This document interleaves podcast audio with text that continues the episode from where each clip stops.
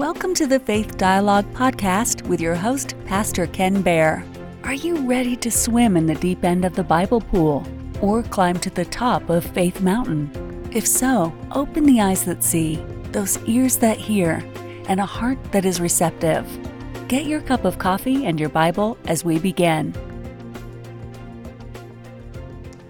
Welcome to our Bible study today, our midweek Bible study. I'm Ken Bear, a pastor at Celebrate Seniors, one a ministry of Faith Dialogue here in Celebration, Florida. Uh, today we'll be looking at the parable of the fig tree. Uh, this one was told by Jesus at the, at the end of his ministry in what is known as the Olivet Discourse. Uh, what's interesting, I find, about the Olivet Discourse, it's actually a prophecy from beginning to end in chapter 24, and it's also referenced in Mark 13 and Luke 21, the three synoptic gospels. Uh, Jesus gives a prophecy, and the prophecy is about his, his return, his second coming. Uh, it has to do with what we know as the, the end of days, the, the tribulation period, maybe Armageddon, if that sounds scary. Uh, don't let it scare you. Uh, this entire uh, chapter 24, like I said, is, is primarily a, a prophecy. In order to understand the context uh, of this parable and begin to understand the context of the entire Olivet discourse, I, I think it's important to take a look at the very beginning of chapter 24 uh, in the book of, of Matthew. I, I, want you to fully understand the context before we, we dive into this parable of the fig tree. Let me begin reading at, at verse 1. We'll just read a few verses. then Jesus went out and departed from the temple, and his disciples came up to show him the buildings of the temple. And Jesus said to them, Do you not see all these things? Assuredly, I say to you, not one stone shall be left here upon another that shall not be thrown down.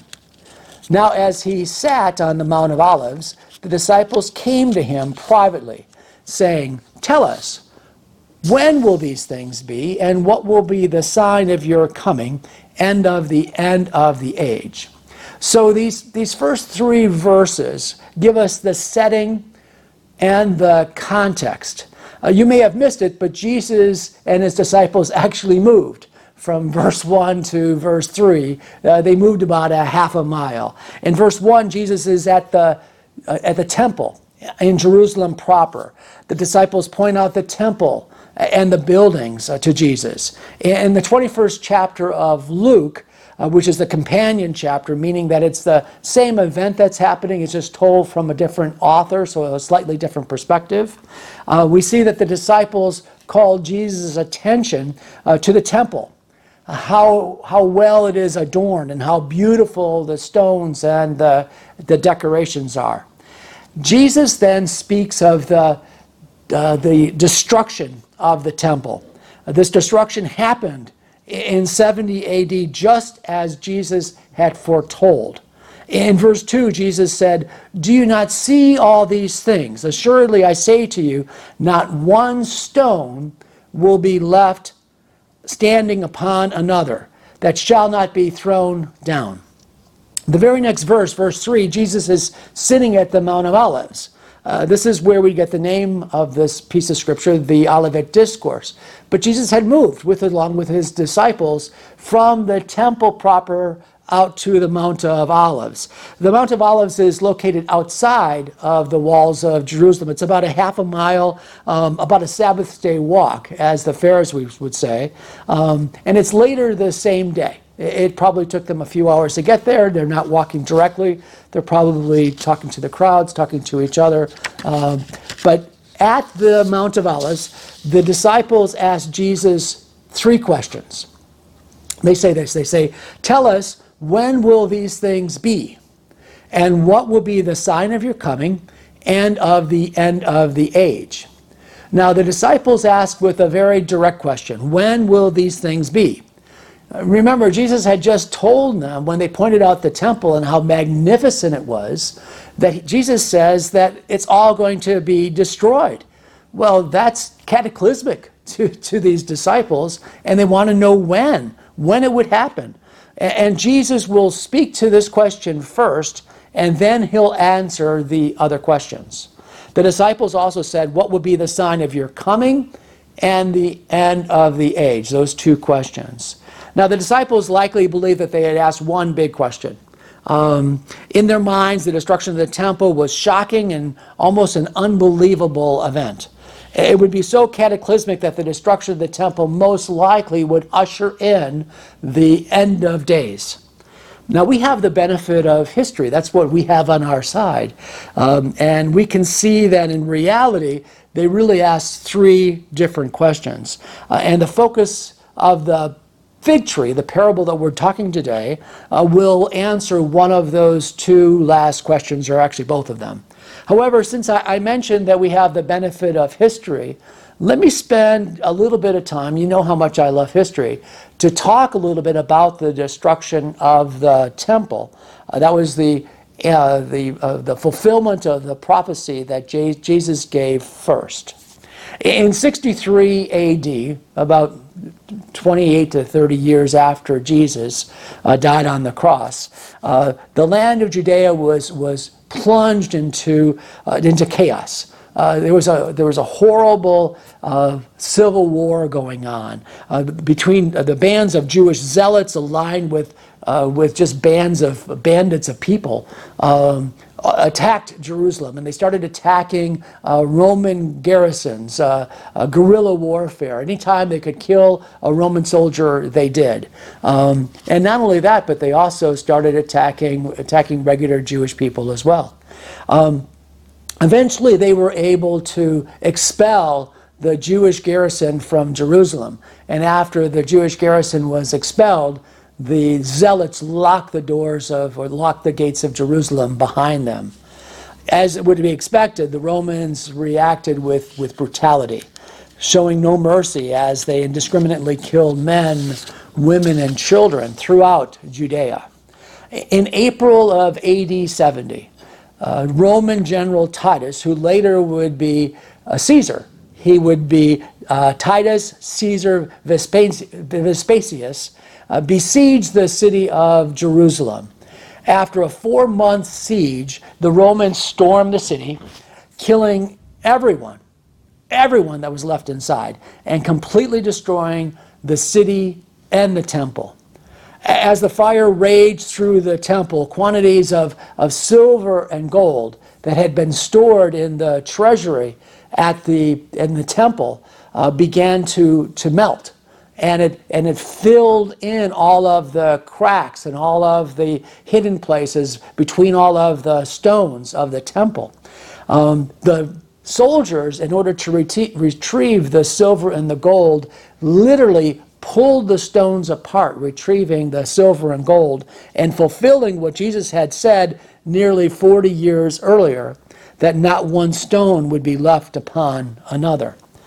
And, and see, that's, this is what happened. This is the benefit we have of history. We see prophecies that were given in the Bible literally fulfilled. And you know, when you, when, when you see it, and when you see prophecies literally fulfilled in the Bible in the past, I mean exactly as it was prophesied. And then we see all of these prophecies of the second coming. It only makes sense to try to take them as literally as possible. The, the question was, when will these things be? When will the temple be torn down? And Jesus tells them when it will happen. He gives them a hint. I'm going to read from the Gospel of Luke because it's a little, it's a little tighter, uh, a paragraph, a, a, few verses, and it's, it's nice and tight, and I think it answers that question very, very well. Jesus said in Luke 21, beginning in verse 20, But when you see Jerusalem surrounded by armies, know that the desolation of Israel is near. Let those who are in Judea Flee to the mountains. Let those who are in the midst of her depart, and let not those who are in the country enter in. For these are the days of vengeance, and all the things which are written may be fulfilled. And woe to those who are pregnant and to those who are nursing babies in those days. For there will be great distress in the land and wrath upon the people, and they will fall by the edge of the sword and be led away captive uh, to all the nations, and Jerusalem will be trampled by the Gentiles until the time of Gentiles is fulfilled. This prophecy of Jesus, these four verses, were so well known to the Christians that many, if not all, were able to escape in 70 AD when Titus and the Roman legions came to attack Jerusalem. They saw the prophecy literally being fulfilled in their days. Jerusalem was surrounded by armies, and they fled. An early Christian scholar, Eusebius, wrote this. He said, The whole body, this is the church, however, of the church at Jerusalem, having been commanded by divine revelation, uh, the demand, divine revelation that he's talking about is most likely this prophecy uh, given to men of approved piety there before the war, removed them from the city and dwelt in a certain town beyond the Jordan called Pella. Uh, and again, it's recorded history. A Bible scholar, Adam Clarke, also wrote It's very remarkable that not a single Christian perished in the destruction uh, of Jerusalem. Before we move on to the other questions and our parable of the fig tree today, uh, notice the words of Jesus in this account of Luke. There are two verses about what happens after Jerusalem was seized in 70 AD. Verse 24 says, And they will fall by the edge of the sword and be led away captive into all nations, and Jerusalem will be trampled by Gentiles until the time of the Gentiles are fulfilled. You know, after 70 AD, the Jews became a people without a, without a country. While a few Jews remained in the area that's known as, was known as Palestine. By the way, that name Palestine, that was assigned to the area after the Jews were dispersed. Um, this geographical area called Palestine, when the Romans named it Palestine after the Jews had left, it was really uh, like a ge- geographical slap in the face. Um, after the last Jewish revolt in AD 130, previously this area known as Judah was renamed Syria Palestine. And it was a reference to the Philistines.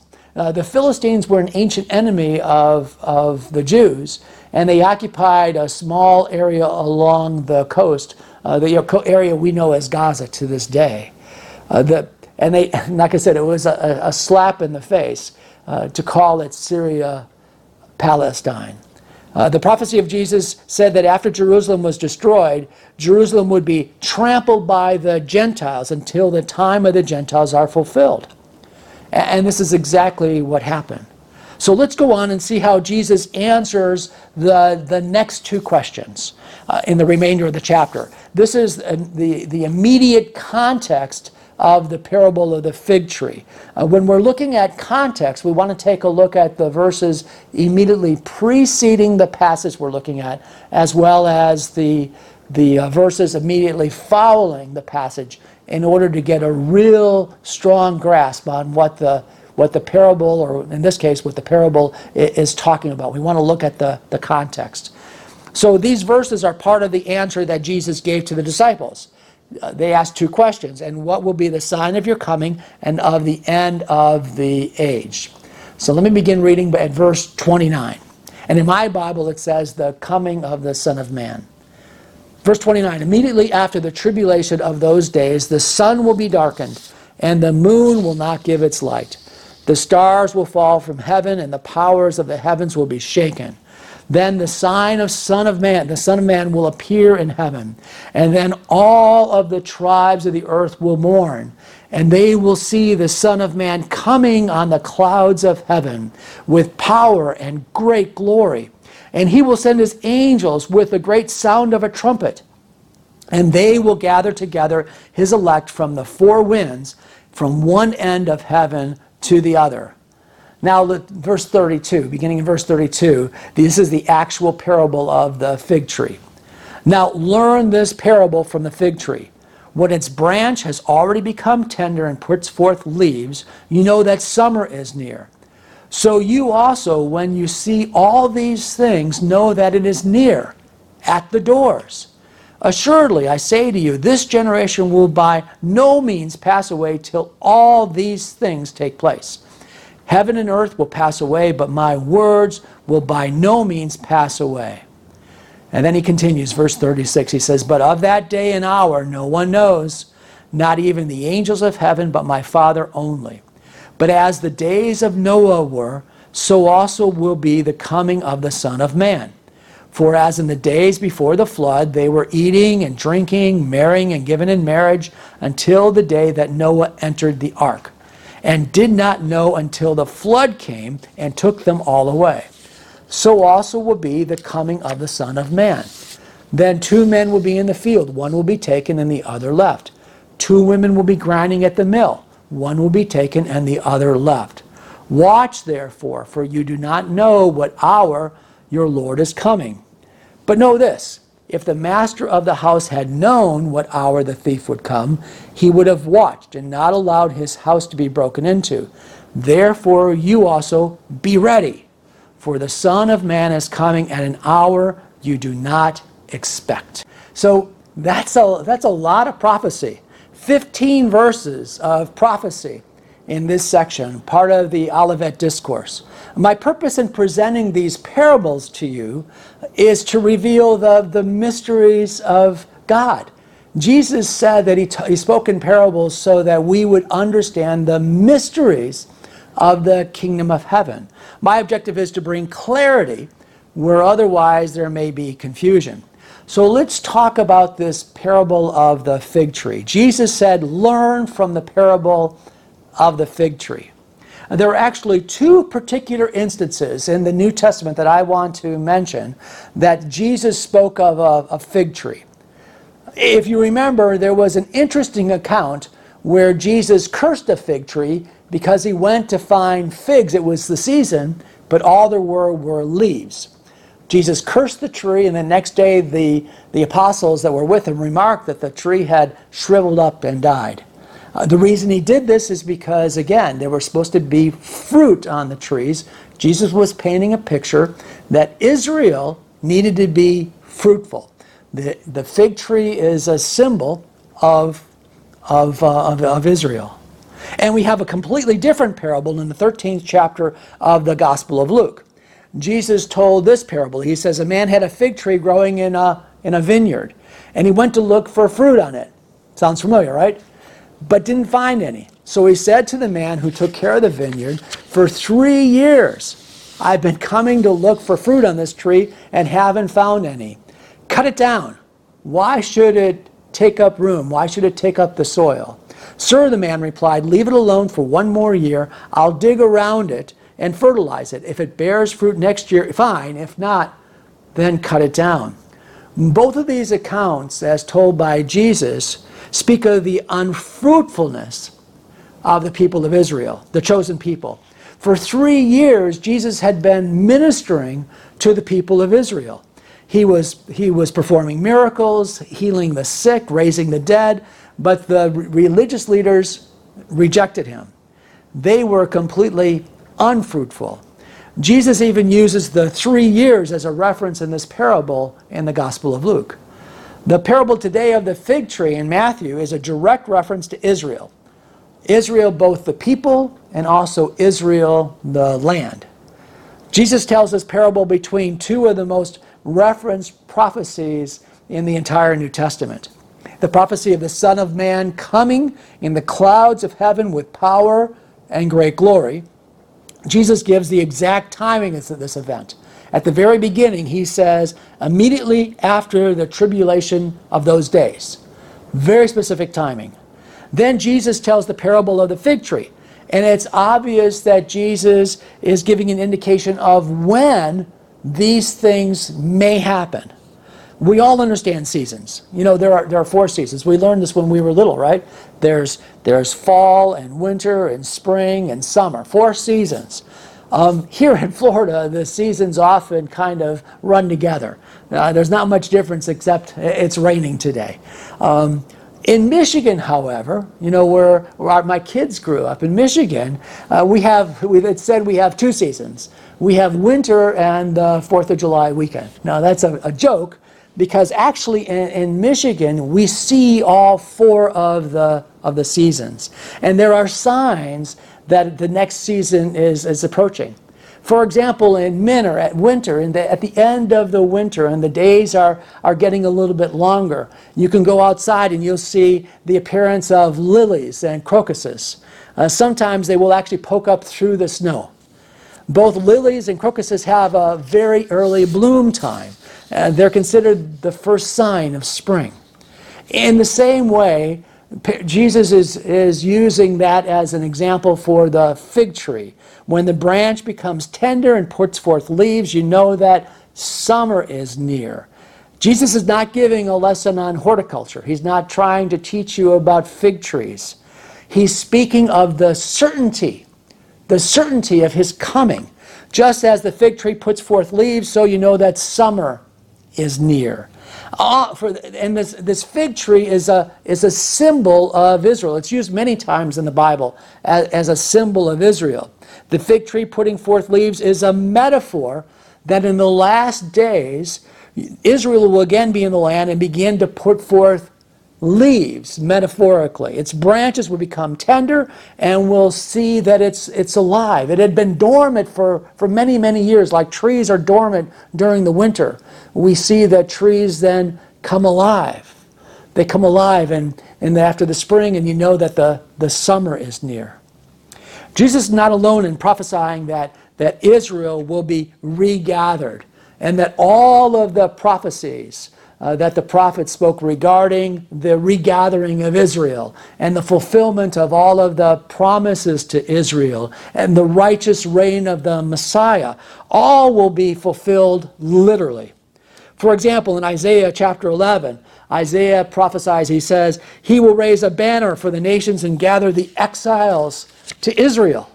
He will assemble the scattered people of Judah from the four quarters of the earth. Ezekiel chapter 37 says, Thus says the Lord God, Behold, I will open your graves, O Israel, and raise you from the raise, raise you from the graves, and I will bring you into the land of Israel. The most comparable parable uh, to this parable of the fig tree is in Jeremiah 21 uh, Jeremiah 24. And I use it because it specifically talks about the, the regathering as well as a fig tree. Jeremiah 24, beginning in verse 3, it says, And the Lord said to me, What do you see, Jeremiah? I said, I said, figs, the good figs, very good, and bad figs, very bad, so bad that they cannot be eaten. Then the word of the Lord came to Jeremiah and said, Thus says the Lord, the Lord God of Israel, like these good figs I will regard as good the exiles of Judah, whom I have sent away from this place to the land of the Chaldeans. I will set my eyes on them for good, and I will bring them back to the land. I will build them up and not tear them down. I will plant them and not pluck them up. I will give them a heart to know that I am the Lord. And they shall be my people, and I will be their God, and they shall return to me with their whole heart. You know, I want to just pause for a second and let you know that when we see Israel, we see Israel in the land, realize that it's partial fulfillment of these prophecies. We're still waiting for something. What are we waiting for? We're, we're waiting for these people to turn back to God. Did you know that in the early days of Israel, that many of the the, the early people, the, the people in the history books, uh, in fact, I'm going to speak of one just a minute, uh, they, were, they were atheists. Uh, they didn't even believe in God. But God used them to help the people in the land of Israel get, get organized. So we're still waiting for the people's hearts to turn to God. Jesus said very clearly that the regathering of the Jews in Israel would be a sign of his second coming, the end of the age. What's important to understand is that for hundreds of years, uh, the church, through learned theologians, the scholars, they never really considered Israel to, to, be, to be, be possible, that Israel would be re- regathered into the land. They, they took this symbolically, they didn't take it literally. As a result, even the prophecies of Jesus and of Daniel and of Isaiah and Ezekiel and Jeremiah, they weren't taken literally. They were always taken symbolically. Uh, the Jewish people were thought to have rejected the Messiah. And because the Jewish people had rejected the Messiah, the scholars taught that God had rejected Israel. But that's not true. God cannot break his promises. And after the Reformation of the 16th century, when Bible scholars began to look again at the Bible and take it literally, what it said, these prophecies that the Jews would again be gathered back into Jerusalem began to be taken seriously. Before World War I, actually after World War I, British Foreign Secretary Arthur James Balfour wrote a letter to Baron Rothschild. Baron Rothschild was a very wealthy, influential Jewish person, person living in London. And he expressed the British government's support for the establishment of a Jewish homeland in Palestine. This letter was published in the press and eventually became known as the Balfour Declaration, which marked the beginning of what we call the modern Zionist movement. That because of um, that, that ultimately led the Jewish people to be regathered into Israel.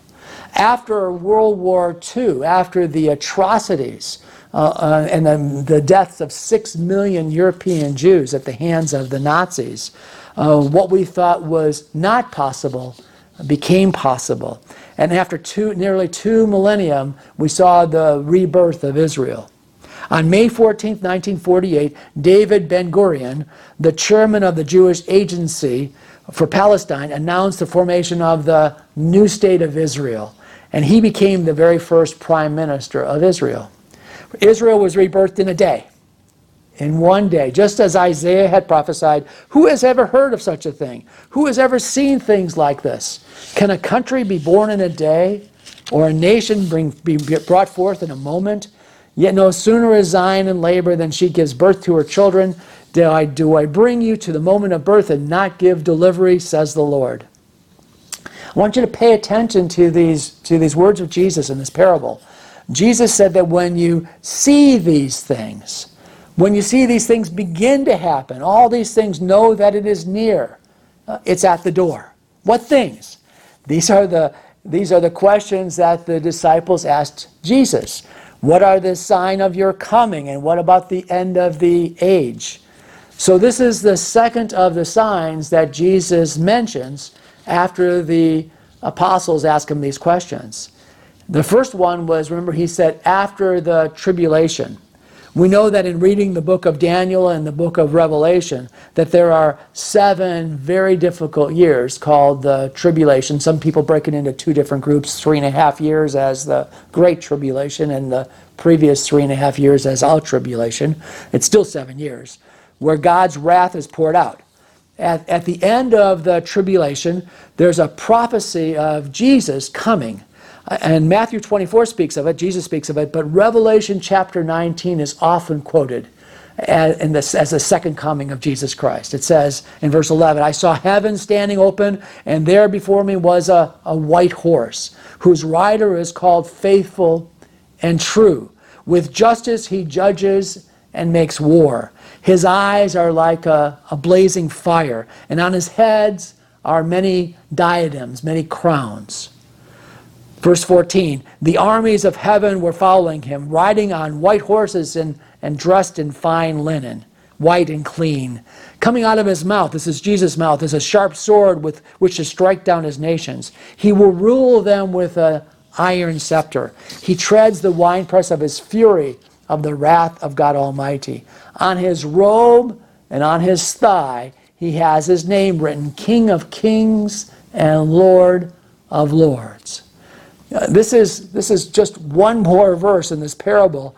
There's actually one more verse in this parable of the fig tree. The very next verse that Jesus said, said, See all these things, know that it is near. It's at the door.